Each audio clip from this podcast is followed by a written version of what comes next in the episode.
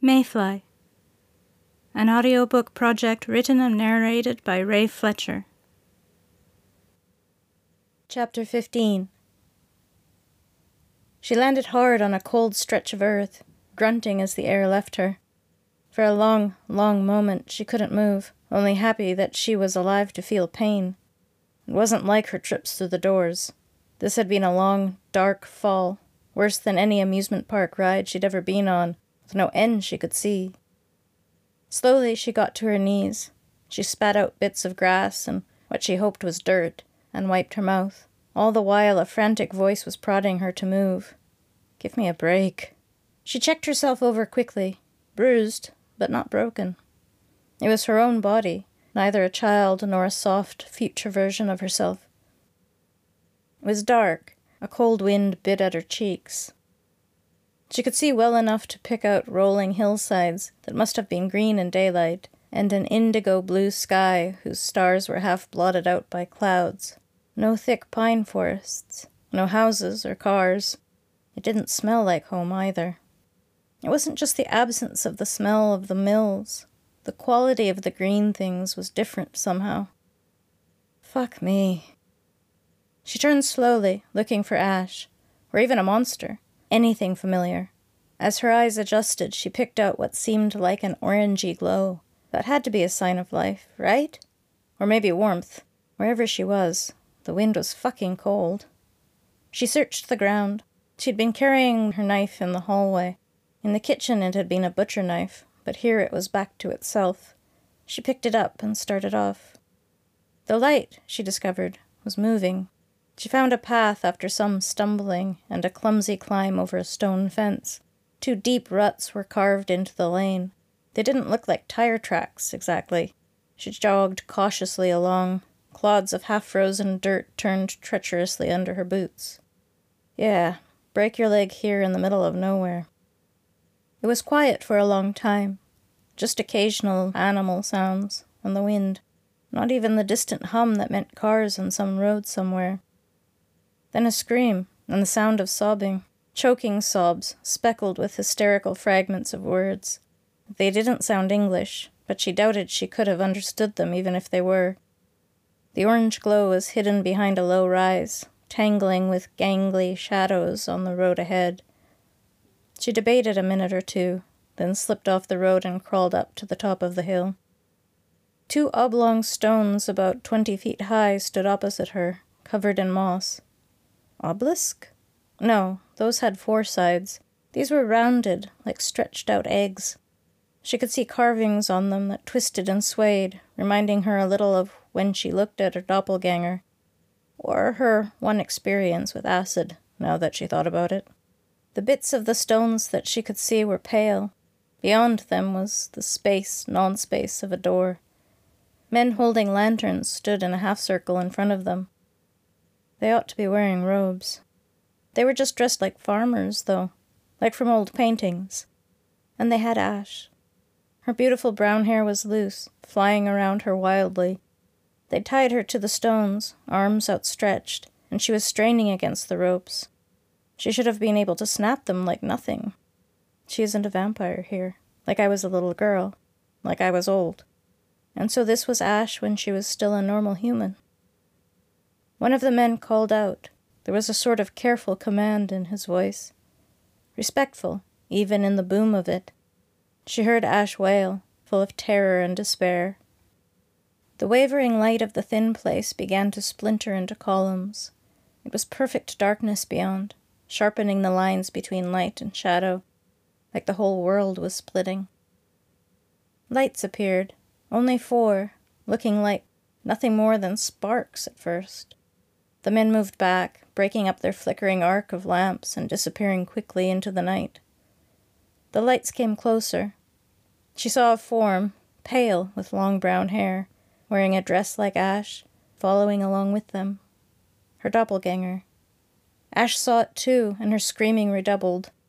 Marianne waited until the last flicker of orange was gone, then ran down the hill. The doppelganger was talking to Ash, who was shaking her head, the tension in the ropes made Marianne's arms ache in sympathy. Their eyes were glued to each other. Ash in terror, her doppelganger. It was something under the skin. Marianne stumbled, filled with the same wrong feeling as when she'd been confronted with her own. This one was close to finished, she thought. This can't have been the first time that it had seen Ash. Those men must have brought her here before. Marianne couldn't tell if that was better or worse than one that spied on you when you slept. She grabbed one of the ropes and sawed at it. Ash staggered when the tension released, fuzzy and confused. Lay off the pot. Her laugh was a little hysterical. She cut the other rope free and grabbed Ash's hand. The doppelganger screamed in rage. Marianne slashed at it. It looked down, and the wound vanished like it had never existed. You gotta be shitting me. Marianne pulled Ash away. The lights flickered and flared. The warmth from them reached her even from a distance. Other screams began to answer the doppelganger. She ducked, feeling a razor sharp wind streak by, howling. Dragging Ash along behind her, she raced as quickly as she dared along the road. The sky began to fill with blurry forms. One stopped just ahead of them. She stumbled to a halt, keeping Ash behind her.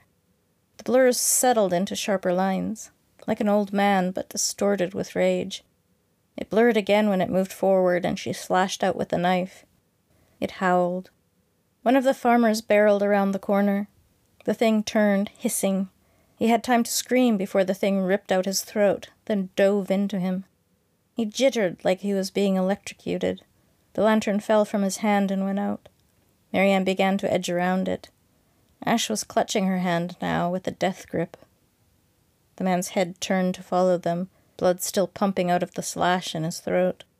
The thing's own features pulled at the flesh in his face, warping it out of shape, and it hissed, lunging at them. Marianne stabbed at it.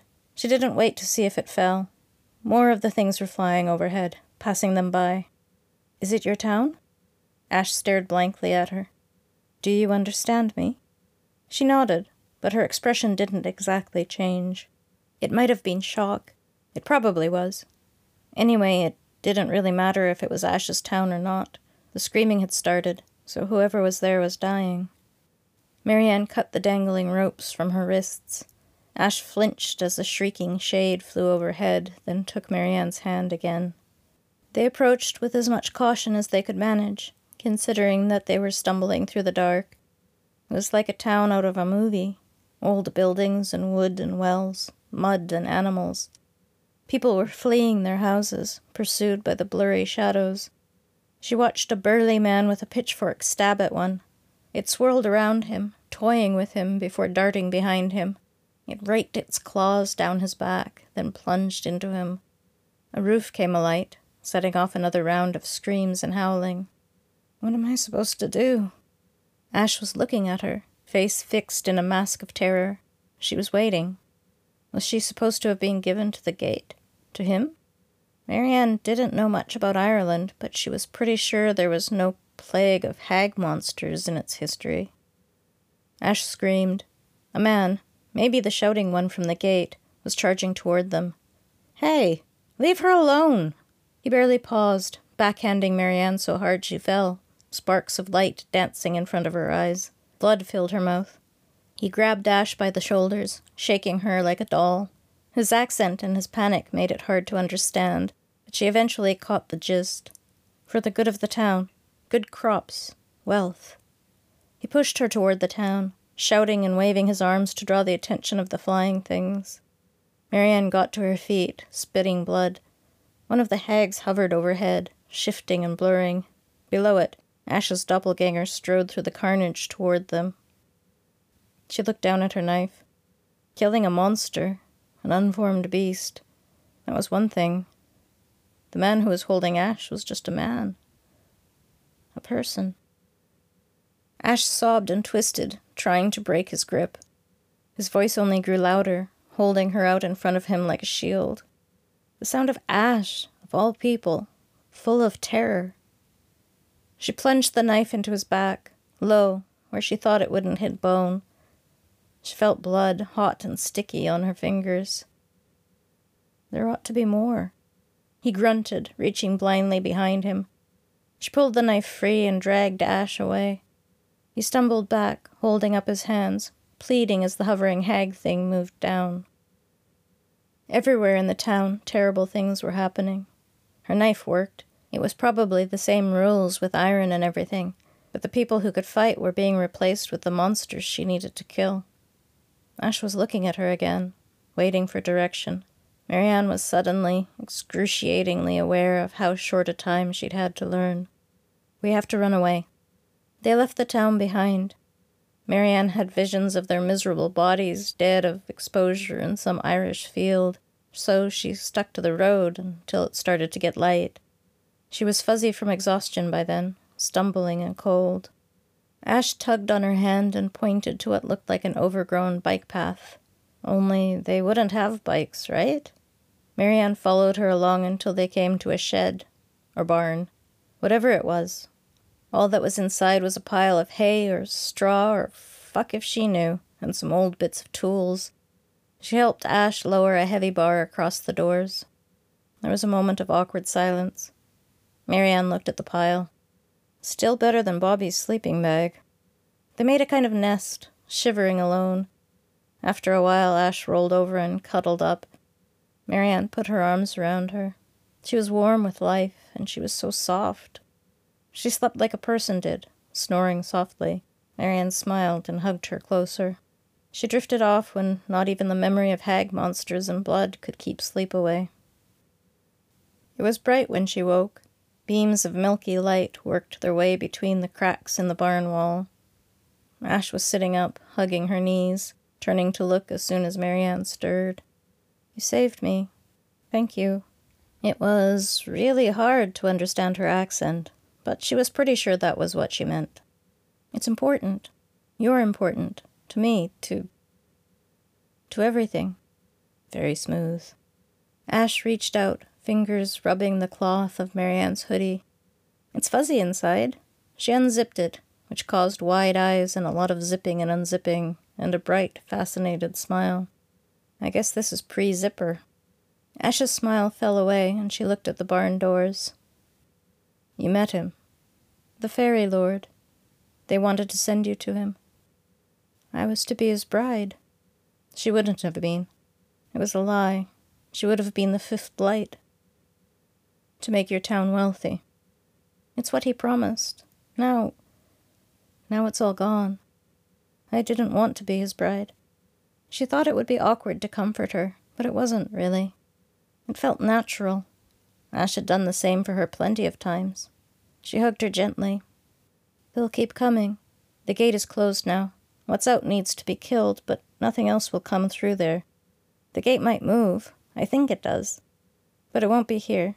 It won't be you. She looked up. You'll kill them? Relief. Hope. Marianne looked around the barn with a sense of dawning horror. She hadn't spent nearly this long in her own past. Was she stuck here? Oh, God. She couldn't be stuck here. For a million reasons, she couldn't be stuck here. But Ash was looking at her, and she was already terrified. The Ash from her time had to have come somehow from this one, and scaring her probably wasn't the way to make that happen. I'll fight however I can. And you will, too. Iron. That's what you need. Good iron. Ash shook her head, shrinking back. You're going to become incredible. I know it. Are you a witch, then, to see the future? No. No witch. I just know what kind of person you are. You've shown me. You've shown me that there's more in the world than I know, and that I can have some part of it. She pushed thoughts of the pregnancy out of her mind. You fought in front of that gate. You fought those men. That's who you are a fighter. Because that thing in the gate won't stop. It wants our world and it will keep trying. And you'll keep stopping it. I meant to give myself so all can prosper. Why? Why does it have to be you? Better to fight as yourself. Better to be yourself. You're worth so much more alive and strong. They're just throwing you away. Someone so strong that she could defy him. I only ran. It was still defiance. She took her hand briefly, surprised when Ash clung to it. It felt good. When it happened to me, I was too stupid to realize his game. I wanted to be special, and he said I was. Would telling her the truth fuck things up? But you are. We are. Not because of him, but because of what's inside us. And we gotta keep fighting him. We've gotta keep fighting everyone in our way. Otherwise, the world will just get messed up and not even know it. Even with bits of straw clinging to her dress and tangled hair, Ash was pretty. Not the flawlessness of her Ash, but full of color, pink flooding her cheeks, an adorable smattering of freckles, and rich chocolate brown eyes. They looked at her first with some skepticism, and Marianne wasn't sure if Ash believed her in the end, but they were so warm to her, and Marianne felt her face heat. I guess it isn't just the vampire thing. She wondered if the doppelganger was right. Had she always felt this way? She'd been sure she liked Bobby at first, but even in the beginning, when things had been good, it had never felt like it did with Ash. Or maybe Ash was just better at fucking. And this wasn't a good time to think about it anyway, because she might not ever see her Ash again. The door boomed. Ash covered her mouth, muffling a scream. Marianne looked at her in her rumpled, grimy dress, cowering back in the hay. I'm not ready for this. The doors boomed again, this time accompanied by a sick, cracking sound. A pale line appeared in the crossbeam. I'll try to hold them off. It. Whatever. Hide under the hay if you can. She burrowed under like a mouse. Marianne flinched, hearing the tearing of wood. The knife felt as awkward as though she'd never held it before. And how much had she, really? But more than this ash, probably. The doors gave way. A hag beast flew in, circling the low ceiling like a hornet caught in a car. Ash's doppelganger stood for a moment, silhouetted against the bright day. Marianne's eyes watered. Ashlyn, it smiled. She licked her lips. Nobody here but us chickens. She winced when the hag screamed. Not into jokes. Okay. The doppelganger cocked its head. She could see how it was unfinished. Its features were flat, somehow. The ruddiness of Ash's cheeks was blotchy, like crayon. Its nose and chin were wrong, too, and when its hair fell back, she saw that its ears were blunt lumps. You're not supposed to be here. You're out of time, out of place. If I wasn't supposed to be here, I wouldn't be. Marianne didn't sound as cocky as she would have liked to. You're touched. The hag screamed. She watched nervously as it swooped over the hay where Ash was hiding. You won't ruin what we began here, wherever you're from. The girl is ours. It ran forward. Marianne tried to step aside, but its arm caught her around her waist. She fell back on the hard packed earth, and it pinned her down. She gasped for air, blindly striking at the doppelganger. She felt the knife sink into something. The doppelganger reached back and grabbed her wrist, slamming it against the floor until she had to let go, her knife falling into the dirt. You can't hurt me, little creature. Its hands locked around Marianne's throat. She clawed at them desperately. It ignored her struggles, fingers digging in, smiling broadly. She's the fifth light. We've been waiting too long to let you interfere. Her vision began to fuzz over. It leaned down. We were forced out of this world. We will take it back. And you and all of your people will pay for our years in exile. She swatted ineffectually at it. Mom, Ash, Charlene, Bobby. She saw her arm flop down on the floor. Stupid. The fingers released their grip abruptly. She gagged for air, rolling onto her side. The doppelganger stood, staggering back. Overhead, the hag shrieked and dove down. Ash slashed clumsily at it with Marianne's knife. You promised, Ashlyn. You belong to him. It was never me, changeling. She ran at the doppelganger. Marianne looked around the barn. She saw a rusty thing half hidden in a corner and crawled toward it. Was a scythe, abandoned when its tip had snapped off. She picked it up and turned, swinging it at the hag when it dropped in behind Ash. It screamed, one of its arms flaking away, a cloud of powdery brown smoke bursting from it, like the mushroom poofs that she'd stepped on as a child. She slashed at it again, through its middle, then heaved the awkward tool up one more time, letting its own weight drag the blade down through the hag's head. The gray flakes of it dropped to the floor, brown smoke drifting away. its dying screams fading with it. Ash was sobbing, stabbing at the doppelganger. It was sinking down, making garbled noises as its form began to crack and melt, bones shifting under its skin, its features distorted and bubbled. Whatever damage Ash was doing to it was happening inside. Ash? Abruptly, it began to expand. Marianne caught Ash's arm and pulled her away. Bitch! We remember. We will always remember. Its voice burbled. We need to go. They ran for the broken door. She heard a ripping sound. Something like a wet rag slapped her back. She would have fallen if Ash wasn't there to steady her. She stopped, unwilling to move for fear of feeling what she thought was there. Tell me it isn't. Ash was pale, but bravely removed what she told herself determinedly was only wet cloth. That's all. Nothing more.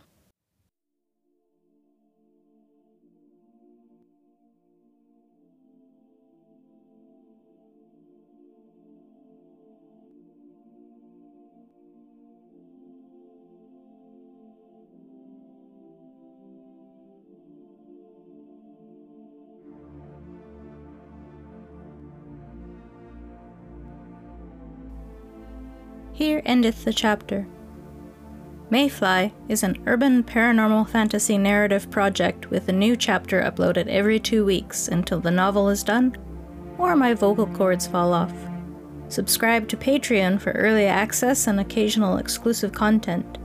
For social media, blog posts, and links to other work, please visit www.houseofvayi.com. That's House of V A Y I for past chapters, a one time donation to Ko-fi is greatly appreciated. Music is White Horse on the Beach by Nature's Eye. It and other royalty free media is available at pixabay.com. Thank you for listening. An audience is the greatest gift an artist can have.